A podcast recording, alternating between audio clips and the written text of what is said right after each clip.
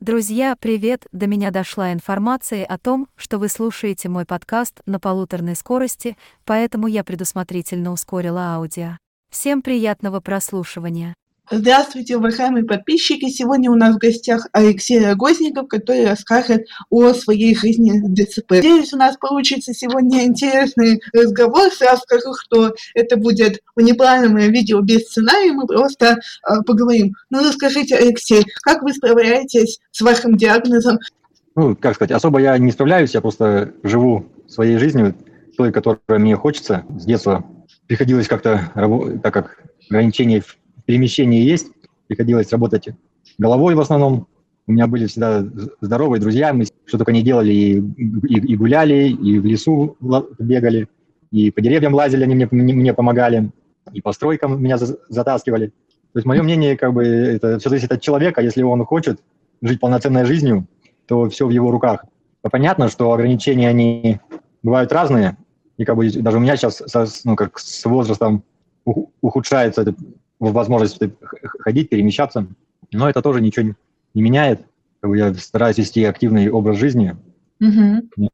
Мне всегда хотелось, у меня мама раньше была заядлым походником, потом, когда я появился у нее, в связи с этим, наверное, уже времени не стало, и она это перестала делать, но, видимо, от нее передалось мне это желание быть свободным, это быть на природе, любоваться красотой ее.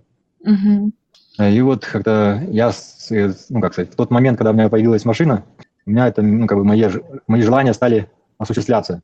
Но это не такой случай. Вы ее используете прям конкретно для путешествий. Ну да, не только для путешествий. Вообще, у меня сейчас вся моя жизнь завязана на машине. Угу. Я уже не знаю, что я без нее делал. До машины, конечно, я тоже вел активный образ. Общественная активность у меня была. И в обществе встречались, и у нас была Ассоциация молодых инвалидов Челябинской области. Я ее одно время возглавлял. Но когда появилась машина, конечно, наша жизнь изменилась кардинально. Мы стали и на природу выезжать, и я выезжать, и ребят с собой брал, вывозил, которые ни разу нигде не были. Угу. С нами и здоровые выезжали, помогали. Вообще, друзья, мы объездили всю Челябинскую область по озерам и по лесам, выбирали места, где более-менее доступно и подход к воде, и поляны, и на рыбалку, все мы это. И в автопробеги мы ездили, сами устраивали по области между обществами. Угу. Это необходимость уже. Я думаю, стоит начать с вашего детства, чуть более подробно, может быть, как оно проходило, какая была семья, где именно вы жили. Я так понимаю, что какая-то деревенская местность была у вас, вы описываете, когда по деревьям лазили, в походы ходили. Мне в детстве нам пришлось попутешествовать. Я родился в городе Миасс, Челябинской области. До 5 лет я вообще не мог ходить. Потом мне сделали операцию, 6 операций. После этого я встал на ноги с помощью зарядки, физкультуры, санаториев, куда меня мама постоянно возила, я стал ходить, стал неплохо ходить, бегать, то есть вот. И потом, после операции в 5 лет мы переехали на север, в Магаданскую область, там жили в поселке Клёпка. Я всегда ходил в обычные учреждения образовательные, это был садик, правда там маме пришлось работать со мной в группе, чтобы меня взяли. Потом я ходил в обычную школу. Сначала это, конечно, было, наверное, из-за того, что других вариантов в то время не было. Но сейчас я нисколько про это не жалею, потому что все-таки это дало опыт адаптации в обществе. И потом, в 92-м году, когда развал произошел, у нас бабушка с Магадана уехала жить на Украину, мы потом уехали за ней. Вернее, мы сначала уехали в Подмосковье, но там у нас не пошло, там в деревне, да, и мы потом к ней приехали на Украину. Там тоже была деревня уже, там и село, там тоже ходил в обычную школу.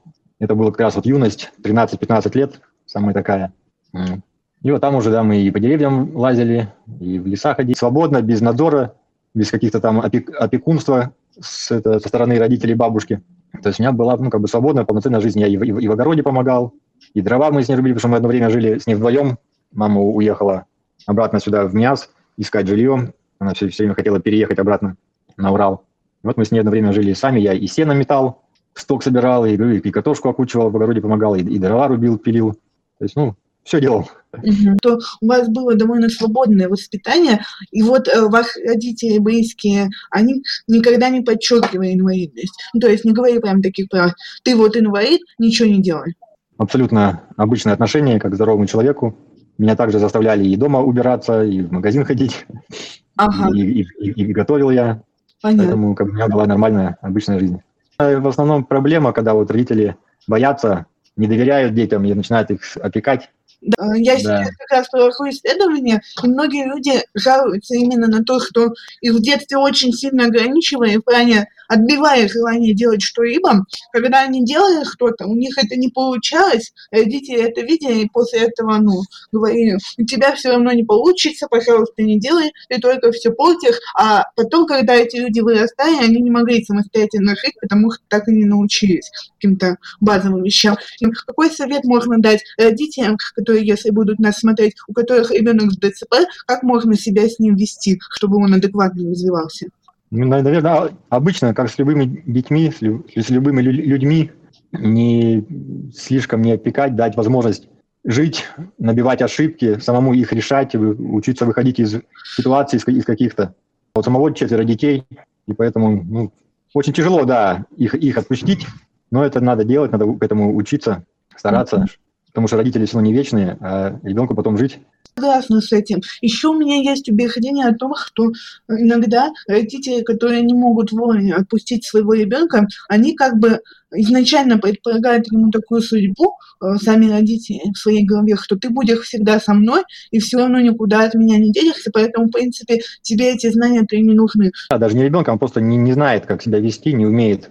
Ребенку надо давать свободу хотя бы в том, что он может делать, и чтобы он набивал свои какие-то шишки и понимал, что, допустим, вот если я так стою, то я упаду, значит, мне нужно встать по-другому, как-то учился все равно более-менее подстраиваться. Как ассоциация инвалидов. Как вам пришло в голову создать ее, возглавить ее, участвовать там? Ее создавал не я, это у нас по просьбе, инициатива исходила из самих инвалидов. У нас проходил одно время областной слет молодежи, куда съезжалась молодежь со всей области. В основном эти слеты проходили на природе где-то, на турбазах, на каких-то там базах отдыха. Молодежь требовала самоуправления, чтобы они сами могли решать, что им интересно, куда им двигаться, какие направления развивать. Такая ассоциация молодых инвалидов Челябинской области. Я ее возглавил не сразу, я даже про нее сначала-то и не знал, потом просто пару раз, когда я приехал на такой слет, в результате меня выбрали председателем, я потом еще 6 лет его возглавлял. На нем познакомился со своей женой, будущей, и после этого пришлось уйти. А что вы там делали? Какие у вас были полномочия? Мы предлагали то, что нам интересно, какие бы мы хотели бы занятия, например, какие направления. Готовили программу на будущие такие вот слеты. Мы искали спикеров, придумывали мастер-классы, мероприятия. Во всей области были представители, которые мы пытались что-то решить. Мы собирали информацию, что интересно молодежи, и пытались ее донести до руководства Челябинским обществом инвалидов, чтобы у нас было финансирование, чтобы наши интересные проекты это поддерживались, чтобы какие-то наши направления развивались в том, что мы хотим не только там чаепития и дискотеки там, а какие-то другие кружки, более такие активные. Ага. А в связи с этим вы согласились бы с такой мыслью, что те мероприятия, которые нам предлагает государство, условно говоря, их бывает недостаточно, но они не такие интересные, как, условно, например, то же самое чаепитие менее интересно, чем поход. И почему государство как-то ограничивает нашу сферу деятельности еще больше? Как можно об этом подумать? Тут же, наверное, можно их тоже как-то оправдать, что они боятся нас куда-то пускать, боятся повышенной ответственности за нас. И это, наверное, мешает нам полноценно жить. Потому что у нас еще не убран стереотип о том, что инвалиду достаточно посидеть, попить чай, встретиться, поговорить или, вязать, не вязать. Вот такие вот спокойные мероприятия, которые не требуют каких-то рисков. Да, с этим я абсолютно не согласен.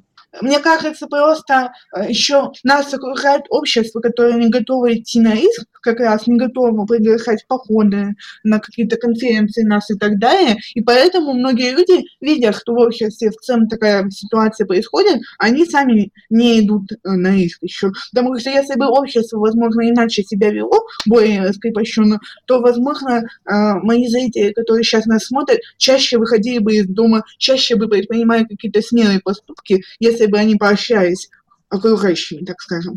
Тут еще, на мой взгляд, еще одна большая проблема в самих инвалидов. У нас очень, очень пассивное основное общество инвалидов, которые не хотят что-то менять.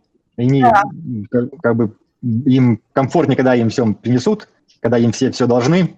Я бы не сказала, что комфортнее так делать, просто так проще и привычнее. Ну да, может быть. И потому что если те, кто хочет выйти на улицу и что-то сделать, они выходят и делают. Как бы не было это неудобно, там, не знаю, там, без пандусов и с кривыми тротуарами, но они как-то это пытаются делать. Но их очень мало, на мой взгляд.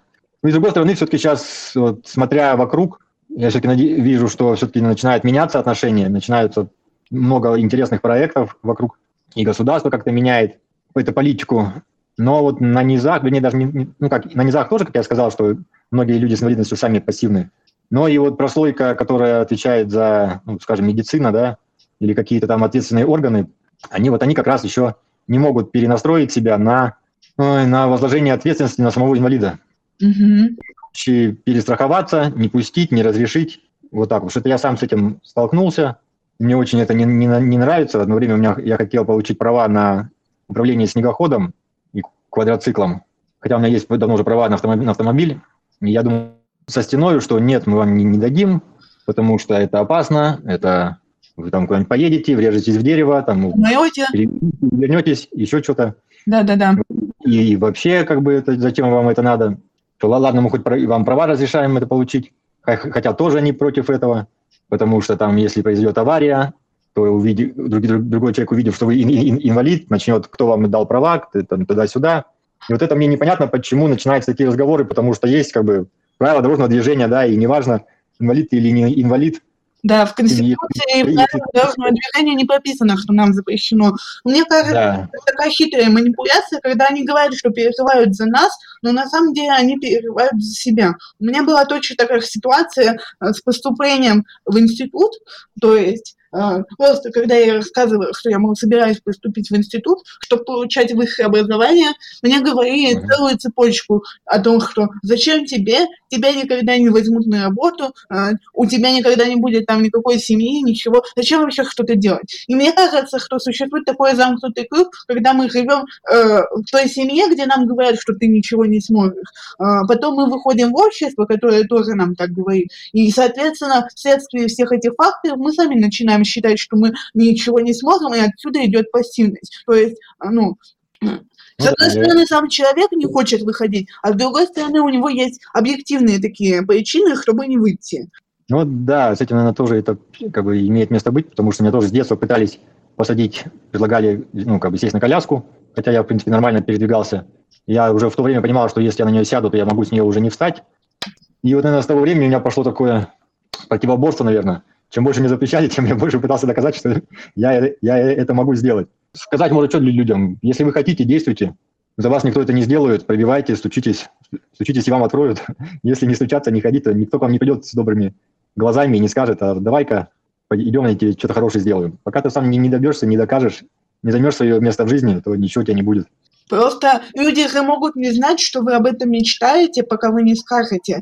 Вот, они могут не знать, что вы хотите устроиться на работу и получить права на снегоход. Просто нужно сообщить людям, что вот я мечтаю так делать, и сделать это. А у нас инвалиды сидят дома и предполагают, что все сами догадаются, что он хочет, допустим, устроиться на работу. А как люди должны догадаться, когда ты даже не идешь на собеседование, остается вопрос. Угу. Совершенно согласен. Да, у меня... Есть просто мечты, что я хочу сказать. Они о чем-то мечтают, есть какие-то цели, но нет конкретных шагов. И в этом идет проседание. У меня тоже одно время была мечта, так как я люблю походы, но далеко ходить не могу, и я все хотел, чтобы у меня был внедорожник, на котором я смог бы заезжать куда-то глубоко в лес, там далеко в дикие места. Вот и сначала она была на такой, как бы, просто мечта невыполнимая, просто вот, есть такое же желание, и все, даже не рассматривал возможности. Но в определенный момент, когда вот все-таки случайно, наткнулся в банке на брошюрку, что вот есть, там, у Сбербанка есть какой-то отдел, который работает как же он называется, они поддерживают проекты разные, вы всех, вы можете написать туда, и там его рассмотрят. Я возьми и напиши свою, просто тогда на тот момент идею свою. Они возьми меня и поддержали.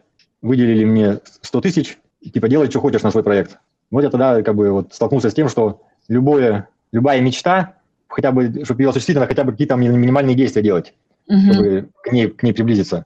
Вы знаете, если так смотреть, то, что вы сделали, нельзя считать совсем уж минимальным действием. Потому что, во-первых, надо набраться смелости для того, чтобы там написать письмо, потом его сформулировать, отправить. Потому что очень часто, по моему опыту, люди застревают на той стадии, когда они пишут какое-то письмо кому-то, и хочется нажать кнопку «Отправить», они передумывают, стирают то письмо, и как будто ничего не было. А вы вот не стерли, и все равно отправили. Ну, то есть какая-то должна быть смелость определенная, готовность к неудаче, возможно. Да. Но поэтому, несмотря на нее, ты все равно идешь вперед. Условно, если на это письмо мне не ответят, я напишу другое письмо. И так поступать. Да, правильно. Боязнь отказа. Оно и сейчас у меня есть. Все равно как бы всегда неприятно, да, получать отказ, думать, что ты никому не интересен, твои проекты не интересны, твои идеи тоже никому не нужны. Ты не узнаешь, скорее всего. Да, но ты понимаешь, как бы потом проходит какое-то время, ты успокаиваешься, понимаешь, что если вообще ничего не делать, то тогда уж точно никто не придет, ничего не изменится. И ты потом в очередной раз опять начинаешь двигаться. Точное название этой организации не сможете вспомнить? Какое? Которые проекты реализуют. Вот идею, которую вы написали, они поддержали. Я же говорю, это был Сбербанк. Ну, как бы, я не знаю, стоит ли его про это говорить, но, как бы, ну, да, это меня поддержал. Ну, это уже было лет пять назад Сбербанк. Угу. После этого я выиграл уже много грантов. Но они дали вот этот толчок в самоуверенности, в том, что твои мечты, в принципе, достижимы, если ты будешь двигаться. Угу. Я первый, наверное... У нас проходил гражданский форум, проходит каждый год Южноуральский гражданский форум, на котором поднимаются разные вопросы общества, гражданского. Куда приезжают спикеры всякие известные из разных регионов, из разных организаций. И вот мне в свое время всегда было, я был не согласен с тем, что, не то, что не согласен, что в то время начали давать гранты организациям. Меня возмущало, что, чтобы ты мог кому-то помочь, ты должен быть организацией. А сколько людей, которые просто могут помочь, да, но им не нужна организация, они, может быть, не хотят ее делать, вот как я, например, да, и почему не поддерживают таких людей? И вот я этот вопрос на одном из таких форумов поднимал, задавал, и меня понял, что я имею в виду, только вот один единственный спикер, я не помню, как ее звать, но потом, спустя несколько лет, появились гранты для физических лиц, в которых я тоже успешно сейчас принимаю участие. Это к тому, что любые наши мысли, любые наши действия, как сейчас любят говорить, во Вселенную, да, они находят свое отражение, и нужно доносить, пытаться свои, то, что ты думаешь, до общества, не бояться, что это покажется каким-то абсурдным или не абсурдным, но потом, в какой-то момент это может сработать, и даже если сейчас тебя внимание не обратят на твои высказывания, потом где-то оно может всплыть и как-то подействовать даже, может быть, на какие-то решения или на какую-то судьбу. Угу. Я поняла, о чем вы говорите. Здесь можно припомянуть такую психологическую проблему, как хаотичность мыслей. Многие неуспешные люди, как с ДЦП, так и нет, жалуются часто, что у них в голове происходит полный кавардак, и в соответствии с этим они не знают, что они хотят, не знают, как вообще формулировать свои мысли, и у них происходит противоречие. То есть они в одном предложении говорят, что они с одной стороны чего-то хотят, с другой стороны приводят аргумент против этого и думают, что ничего не сбывается. Мне кажется, самый первый шаг перед тем, как начать действовать, это вообще прийти к пониманию, чего ты хочешь именно, и как ты структурируешь всю ситуацию в своей голове, потому что иначе сложно прийти даже к первому шагу, что делать непонятно. Да, все, это согласен. У меня тоже были такие же самые мысли, что в голове ты думаешь одно, да, как бы хочешь вот этого конкретно там, а вот когда начал писать гранты, участвовать в грантах, ты начинаешь уже, когда ты пишешь, я очень люблю бумажную работу, у меня все всегда в голове, но вот гранты позволяют тебе при написании увидеть с разных сторон твою идею и вычленить из нее первоначальные какие-то там этапы. Я уже говорил, что я хотел, чтобы у меня был внедорожник, я в этом направлении пытался двигаться, но понимал, что это очень большие такие, финансовая поддержка должна быть, чтобы это все осуществилось. Я понял, что нужно разбить ее на маленькие. Я же хочу не только... Этапы? Я же хочу, в принципе, не только этого. Я хочу, даже, может быть, не в горы на внедорожнике, да, хотя бы просто по лесу погулять, например. Или там поплавать на чем-то, на том, что у меня, например, нет денег, чтобы взять в аренду, да, или мне не дадут, потому что меня боятся. И вот я стал с помощью грантов, я разбил это все на задачки, на маленькие. Сейчас я уже выиграл, уже 7 грантов, наверное, для физических лиц. Это гранты у Потанина, гранты у губернатора Челябинской области. Я благодаря ним купил, у нас в городе, ну, вот у меня появилось 2 хендбайка, у нас есть сапы, у нас есть байдарка, у нас есть электротехника, там скутеры и там полноприводные такие электрические машинки, на которых мы уже можем гулять по лесу куда-то, уже ездить на природу, уже плавать по озеру. У нас даже есть акваланги. Мы в том году начали нырять с аквалангами, учиться. Вот. Сейчас у меня появился катамаран парусный. И вот это все, вот эти вот подзадачи все, они в целом идут на реализацию моей мечты, да. Благодаря этому у меня появились знакомства, у нас сейчас появился, ну, как бы партнер Уральская турбаза, которая тоже позиционируется для людей с инвалидностью, делают доступную среду у себя на территории. Они меня, ну, как бы, мы с ним познакомились, они меня теперь поддерживают, мы уже как партнеры, друзья.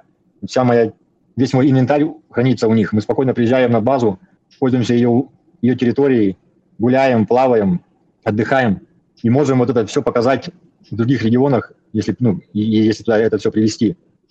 Благодаря вот хендбайку у меня жена съездила на соревнования всероссийские, попала в сборную России, хотя, хендбайк наш, который участвовал там, как бы две разные вещи, как «Жигули», да, и как там «Феррари». Но она все равно смогла попасть, несмотря на то, что он хуже. Получается. Ну, конечно, у нас была задача просто как бы съездить, посмотреть, как это все происходит. Угу. Вот. Ну и попала в результаты по этим. Вот. То есть везде важны шаги, везде важно понимание, как бы дробление задачи. Мне кажется, что эту модель поведения можно представить как лестницу, когда ты делаешь себе какую-то стартовую точку, условно, там, где ты находишься, это ноль, потом несколько ступенек, это цель, которую ты хочешь. Вот вы говорите, что все действия, которые вы совершаете, они ради единой цели. И каждый раз, когда ты совершаешь действия, получается, ты идешь на одну ступеньку наверх, вот так вот, условно. Ну да. Да, я в первую очередь как бы реализую свои желания, свои мечты, да, и попутно даю другим людям с инвалидностью этим воспользоваться, попробовать себя в разных направлениях.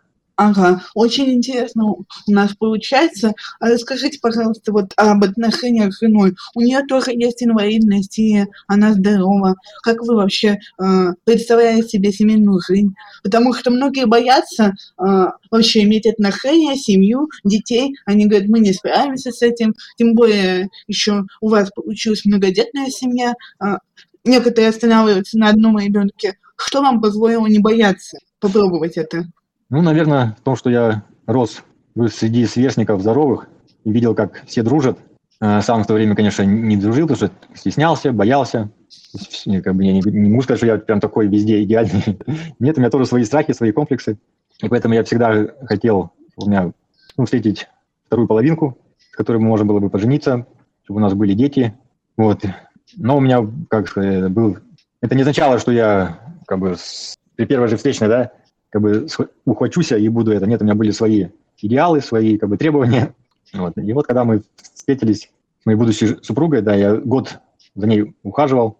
Я тогда был на последнем курсе института, у меня был такой тяжелый период. Я учился на вечернем отделении, вот, по ночам ездил к ней, она из другого города соседнего. Вот, она не поехала. Нет, она сейчас инвалид. В тот момент она стала как 2 года, села на коляску, она попала в автокатастрофу и сломала позвоночник. У нее приобретенная инвалидность. Да. Вот, у нее как бы руки все нормально, просто ноги как бы не шевелятся ниже колен. Вот. Ну и вот я ее добился, мы поженились через год. Потом у нас, когда вопрос стал о детях, как бы тут не было даже никакого сомнения. Надо, не надо. Не хотелось много детей. И вот у нас 4 их. Ага.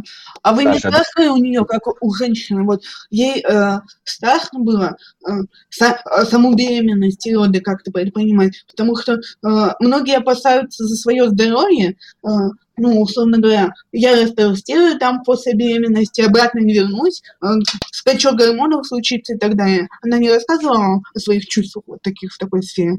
Тут, наверное, была боязнь больше не за здоровье, а по здоровью у нас даже не было никаких сомнений, что все будет хорошо. Нам вообще по жизни везло, говорю, у меня не было никаких каких-то проблем с врачами никогда, кроме снегохода. Я всегда везде, у меня все было хорошо. И тут тоже у нас не было никаких препятствий, ничего с беременностью. Нас не отговаривали, ничего не пугали, хотя потом у наших друзей их прям не разрешали рожать, там стращали, что это, нас это как-то обошло, и мы спокойно как бы родили 4 детей. 3 мы рожали в другом городе, в соседнем, потому что там был доступный роддом новый. Вот, а последнего уже у нас в городе, потому что у нас тоже построили новый роддом, он был доступен с пандусом, и мы рожали там.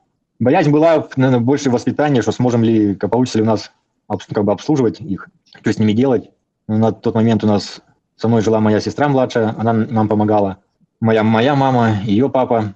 То есть первого ребенка они нам очень хорошо помогли, мы ко всему приспособились, научились, и потом остальные уже, в принципе, без проблем мы уже сами справлялись абсолютно. Mm-hmm. Ко всему можно приспособиться, да. Ну, если правильно к этому подойти, жена мне перечитала кучу литературы, всякой разной по воспитанию и по здоровью детей. То есть мы их и возили на руках, и привязывали к себе в слинге, друг другу помогали спускаться с ними. Ну, короче, нормально, и купали сами. Ага. Понятно, все от нозологии зависит, но как бы я думаю, что... Вы хотели рассказать, вроде бы, как я поняла, сколько им лет, чем они занимаются, да? Ну, как бы нет, но расскажу. Вы вроде начали говорить, я просто слегка вас перебила, прошу прощения. Да, скажите, возможно, у них есть какое-то интересное хобби, они в чем-то вам помогают в вашей общественной деятельности. Ну, в общественной деятельности они помогают только физически, когда надо куда-то что-то, где-то что-то помочь. Вот. Понятно, что я их конкретно таскаю за собой везде, стараюсь. Мы с ними ездим в походы. Первый поход у старшей дочери был в 3 месяца. Да, вот. Так, ну и им приходится помогать, то, что мы не можем куда-то там подняться высоко там в шкаф или еще что-то. Это все ясно, им, они это делают, помогают нам. Мы их постоянно на всякие кружки, секции отдаем, чтобы они как-то пытались и искали себя, ну, как в нормальной, наверное, нормальной семье должно быть. Правда, тяжело, что все кружки платные, ну, вот стараемся выбирать, какие по силам, какие интересные. Mm-hmm. Как они вас воспринимали? Не было такого, что стесняются и дразнили за то, что родители такие. Подобную ситуацию я встречала, когда в семье есть здоровый ребенок, которого в школе дразнят за то, что его сестра и брат с ДЦП, и он сталкивается с таким вот презрением к себе. А у детей не было такого? Ну, их не спрашивали, условно, почему родители так ходят, не ходят, почему они вообще так себя ведут, так выглядят. Не было такого? Нет, такое, конечно, и было, и есть. Дети, они везде дети, да, и взрослые тоже, да. Все равно любому интересно, что случилось с другим человеком, почему он так выглядит. И их спрашивают. Но мы их к этому готовили с рождения, как бы, что люди разные. Есть кто там болеет ангиной, гриппом, да, есть вот как мы, которые болеют. В этом нет ничего страшного, и что слово «инвалид» — это не обзывательство, это медицинское название, скажем так, да, факт.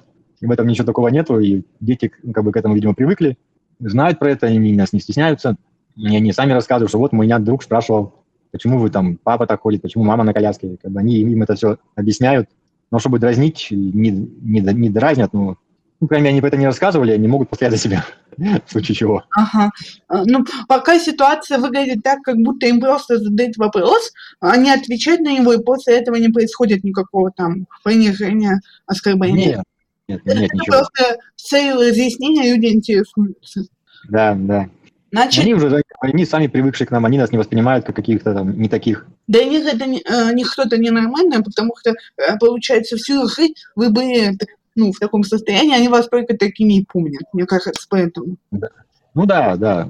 У нас, на самом деле, у самих были такие тоже переживания в начале, но как бы мы потом это, подумали, почитали, что надо просто их, чтобы они не боялись, когда их это спросят, а нас они в любом случае будут воспринимать как родители, потому что они другого нас не знают. Uh-huh. Ну и по нашей активности как бы тут нет ничего такого, что мы дадим фору любому здоровому. Ага. А еще такой вопрос. Как вы приняли решение стать многодетной семьей? Почему не один ребенок, не два? Я говорю, что как бы я хотел, чтобы так как долго у меня не было никого, я хотел, чтобы у меня были дети, много детей, поэтому как бы, не было даже вопроса о том, чтобы был один ребенок. Поэтому пока возможность была рожать детей, мы рожали. Ну, после четвертого, конечно, поняли, что это уже хватит, тяжело. Их надо воспитывать, это поднимать, мы остановились. Ага, понятно. А вообще, вот вы сказали про общественную деятельность, а по образованию кто вы по профессии? По профессии я инженер-системотехник. Я сначала закончил после школы техникум наш на программиста местный. Я жил в общаге в студенческой, поэтому у меня опыт обычной жизни очень большой, и опыт социального взаимодействия тоже. Поэтому приходилось, всякое было. И там есть было нечего в общаге, доставали еду, как бы это, питались и общались всяко, ну, вот. В целом это как бы хорошее время, я вот вспоминаю с удовольствием, студенческие годы много что дает. Вот после школы, после техникума я сразу устроился на работу, думал, все, больше никуда учиться не пойду, хватит, надоело, но через год все-таки стало скучно, я пошел учиться в институт. Вот закончил на вечернем отделении Южноуральский государственный университет на инженера. И вот до сих пор, ну, как бы, в тот момент я работал, потом я работал в школе преподавателем, меня позвали в деревне. Ну, первая работа моя была в селе Смородинка, у нас был такой сельскохозяйственный производственный кооператив Черновской. Вот я в нем работал программистом, там же меня позвали в школу поработать учителем информатики, потом позвали еще в одну школу уже в городе. Вот, но проработав 1,5 года, я понял, что это не мое, и ушел работать в заповедник наш, Ильменский заповедник. И вот с тех пор я здесь работаю. Угу. Закончил институт, и все. А как вы пришли к пониманию того, что нужно вам оставить программирование и перейти работать в заповедник? Это звучит как очень разные вообще поля деятельности. И почему вы так решили поменяться? Нет, на заповеднике я работаю тоже с компьютерами. Обслуживаю компьютеры, да. Программистом я хотел быть как бы, ну, с детства, как только появились компьютеры, как я с ними столкнулся. У меня очень хорошо схватывал всю информацию по ним. Вот, и я всегда хотел связать свою жизнь с ними. Но когда жил на Украине, там такой возможности не было, что там вообще компьютеров не было. Вот, и когда я переехал в Миасс, в город, передо мной открылись обширные такие возможности в этом плане. Я поступил сначала на курсы на всякие по программированию, на оператора, и потом уже поступил на программиста, связал свою жизнь с этим. Mm-hmm. А скажите, пожалуйста, правильно я понимаю, что вы, когда учились в институте, уже одновременно с этим работали, поэтому были новичками? Да. И что можете сказать вот о таком совмещении? Это тяжело одновременно работать и учиться? И вы смогли как-то найти баланс между? Тяжело было, наверное, то, что у меня было очень большое расстояние между этими местами. Я жил в деревне, работал в заповеднике, это 20 километров, 25 от деревни. Потом мне приходилось после работы сразу ехать в институт, это еще 20 километров. Потом возвращаться уже ночью в деревню, иногда это было и в час ночи происходило. Автобусы последние уже уходили, мне приходилось добираться на автобусах, которые развозят рабочих. То есть в этом плане было тяжело. Когда машины не было, все это было пешком, на автобусах, на троллейбусах. И когда ты стоишь на остановке и там смотришь, как машины приезжают в твою сторону, да, и думаешь, сложно тебя просто взять и довести, все равно туда едут. Да, и я понимаю вас. Общественный транспорт – это теперь решение довольно тяжелый процесс.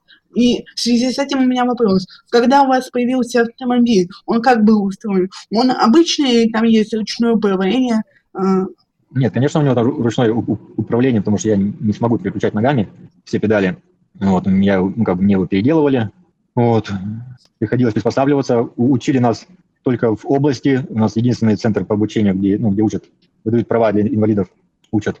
Мне было тяжело, я очень боялся, мне плохо получалось.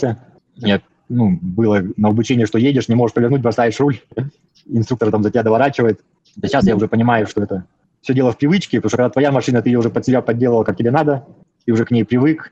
Я долгое время, когда уже после получения прав ездил медленно, выбирал маршруты, где было более просто ехать, потому что с ручным управлением есть свои сложности в переключениях.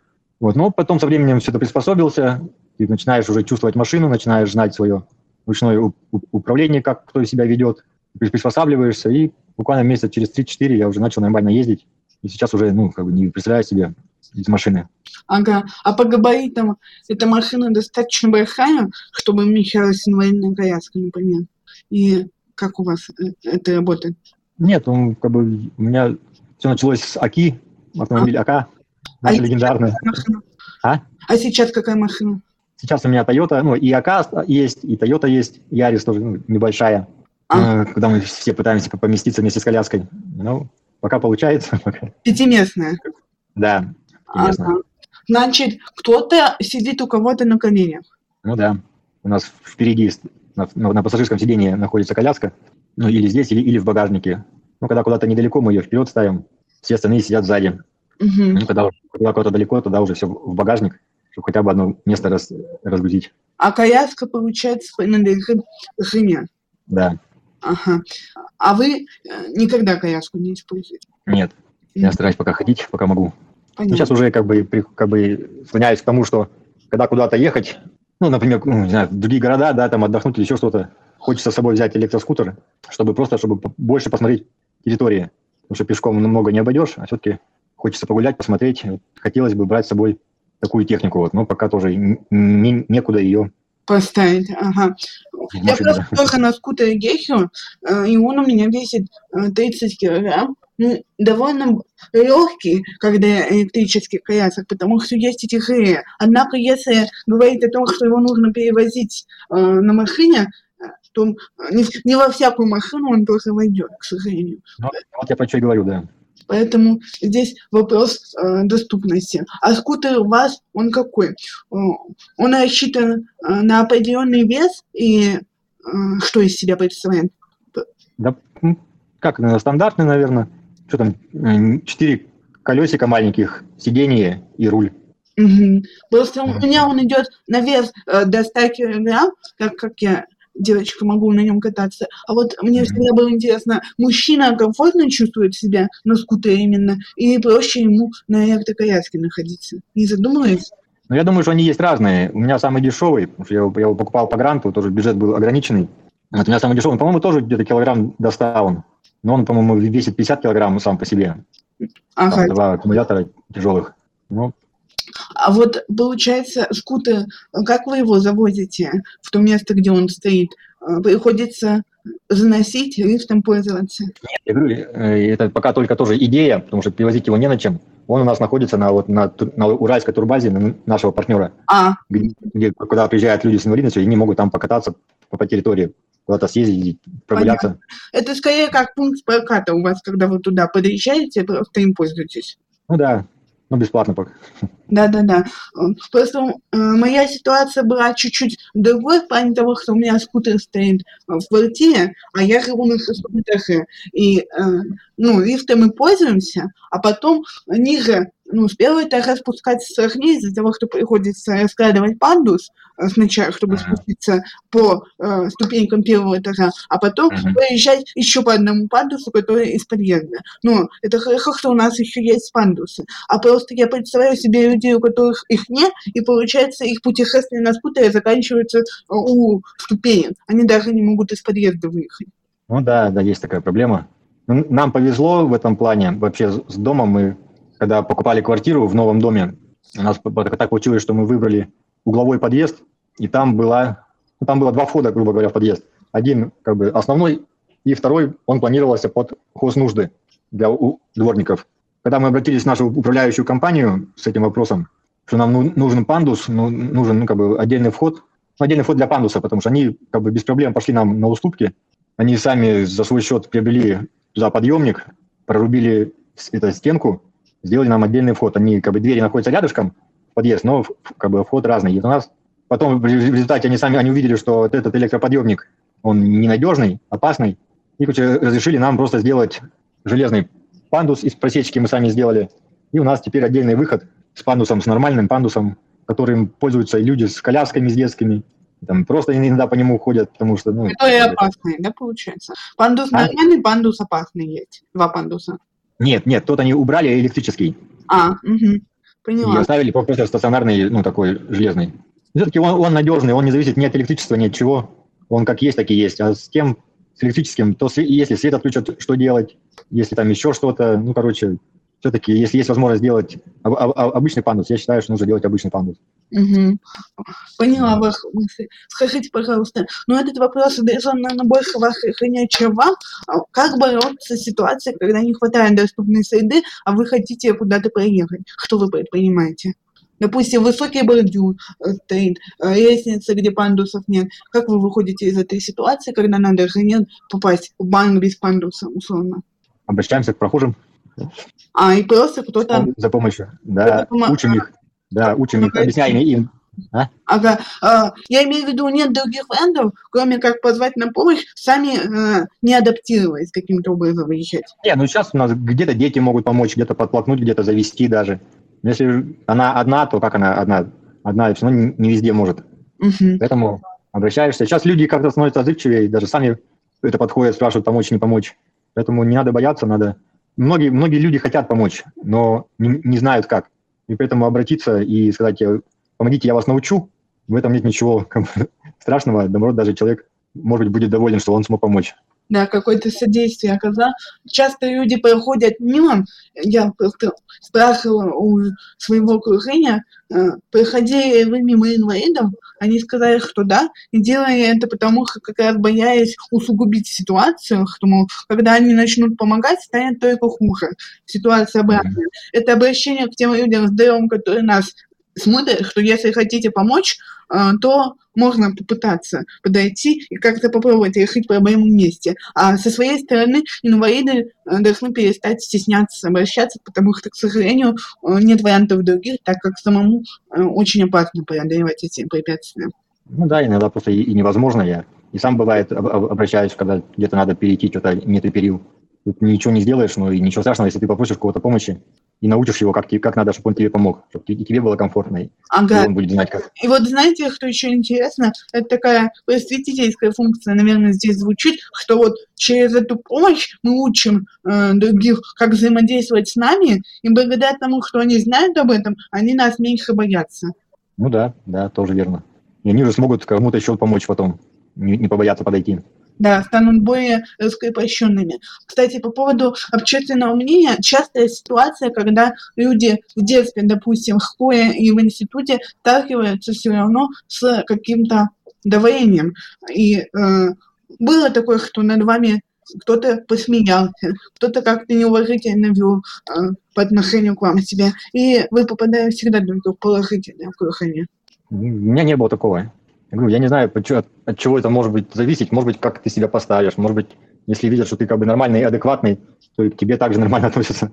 Конечно, попадать в новый коллектив всегда как-то дискомфортно, но от этого никуда не деться, и со временем как бы ты показываешь, что ты вполне нормальный человек, с тобой можно общаться. Да. Ты даже где-то можешь быть полезным. Что вы не можете припомнить каких-то конкретных ситуаций. Такая проблема есть, наверное, в маленьких городах, потому что часто люди акцентируют внимание на то, что ты особенный, начинают передразнивать твою походку, как-то тебя обзывать, оскорблять, но делаем скидку на то, что чаще всего это делают дети, но ситуация все равно неприятная. И что бы вы могли посоветовать, как не попадать в такую ситуацию? Вот вы, видимо, изначально правильно себя вели, чтобы в ней не оказаться. Что можно сказать людям, новый коллектив пришедшим? Нет, в нее как бы не оказаться в ней не получится, наверное, если ты движешься, ты в любом случае оказываешься в коллективе, там, где-то на улице, и тебя, как правильно вы сказали, что в основном это же дети дразнятся. Ну, что, дети не есть дети, что-то они и на других дразнятся. Просто надо научиться не обращать на это внимание. Ну, такое и со мной бывало, ну, что тебе, и сейчас бывает. Но они же не то, что со зла, как правило, они также это... По незнанию. Из-за любопытства. Это одна ситуация, когда вы взрослый человек, и вас дразнят дети, уже можно не обратить на это внимание. А если говорить о тех детях, которые оказались под гнетом других детей, как можно им помочь, как себя повести? Что посоветовать в этом смысле? Потому что часто стесняются рассказать родителям, что там их дразнят в школе, чтобы не усугублять ситуацию, а проблему нужно как-то решить. Я родителям тоже не жаловался. Тут, наверное, как сейчас это модное слово буллинг, да? Да. Просто это как, наверное, как к любому ребенку относится. Не обращать внимания. Чем больше ты будешь обращать внимания, тем больше тебя будут дразнить. А если ты не реагируешь, то и дразнить тебя неинтересно. Угу. А если мы попадаем в ту ситуацию, когда очень хочется ответить, и как сдержаться и не отвечать? Не знаю. У любого человека есть друзья. Обратиться к тем, кто тебя поддерживает, может быть. А может быть, просто заняться своими делами, потому что лично, когда я вспоминаю свой опыт того, кто меня дразнили, то это был обычно тот момент, когда я была очень занята, там я куда-то шла, мне просто не было возможности вообще даже обращать на это внимание. Возможно, когда тебя дразнят, нужно переключаться на что-то другое просто. Ну да, или не обращать внимания, или там улыбнуться можно. Не агрессировать. А про друзей я имел в виду совсем другое. Давай, я имел в виду, что возможно, я правильно вас понимаю, да. Про друзей, что они из себя представляют? Что у любого человека есть друг, и при этом надо помнить. Раз у тебя есть друг, значит, ты все кому-то нужен. И смысл обращать внимание на кого-то, кто хочет тебя, там, не знаю, обидеть. Или, может, просто у него плохое настроение, или там еще что-то. И он пытается... Да. Ну, мы с вами беседуем уже час, получается, достаточно интересно. Я думаю, можно двигаться к заключению, суммируя все высказанное. Вот, можно как-то обобщить то, что мы сказали, завершающей фразой какой-то. Мечтайте и двигайтесь к своей мечте, не бойтесь. Да, важно не бояться, потому что правильно говорят, что у страха глаза велики, и на самом деле действительность может оказаться не такой, как мы ее себе представляем. И я очень надеюсь, что пример Алексея вас вдохновил. Он, в принципе, даже не воспринимает ДЦП как что-то плохое, что-то мешающее. Это просто как часть нашей жизни, которая есть, ну, как внешность. Я не знаю, как глаз, ухо. У тебя есть глаз, ухо и ДЦП. Особенность. Да, это просто работает так, как родинка твоя, очки, да. Что-то, да. Какая-то фишка, условно. Спасибо вам большое, Алексей, за такой интересный диалог. Главное, искренний. Ну, я думаю, можно прощаться с подписчиками и оставляйте нам свои комментарии и вопросы. Мы постараемся ответить на них в дальнейшем. Всем пока. Да, всем спасибо. Всем пока. Посмотрите мою группу «Туризм без ограничений», кому интересно, чем мы живем, ВКонтакте.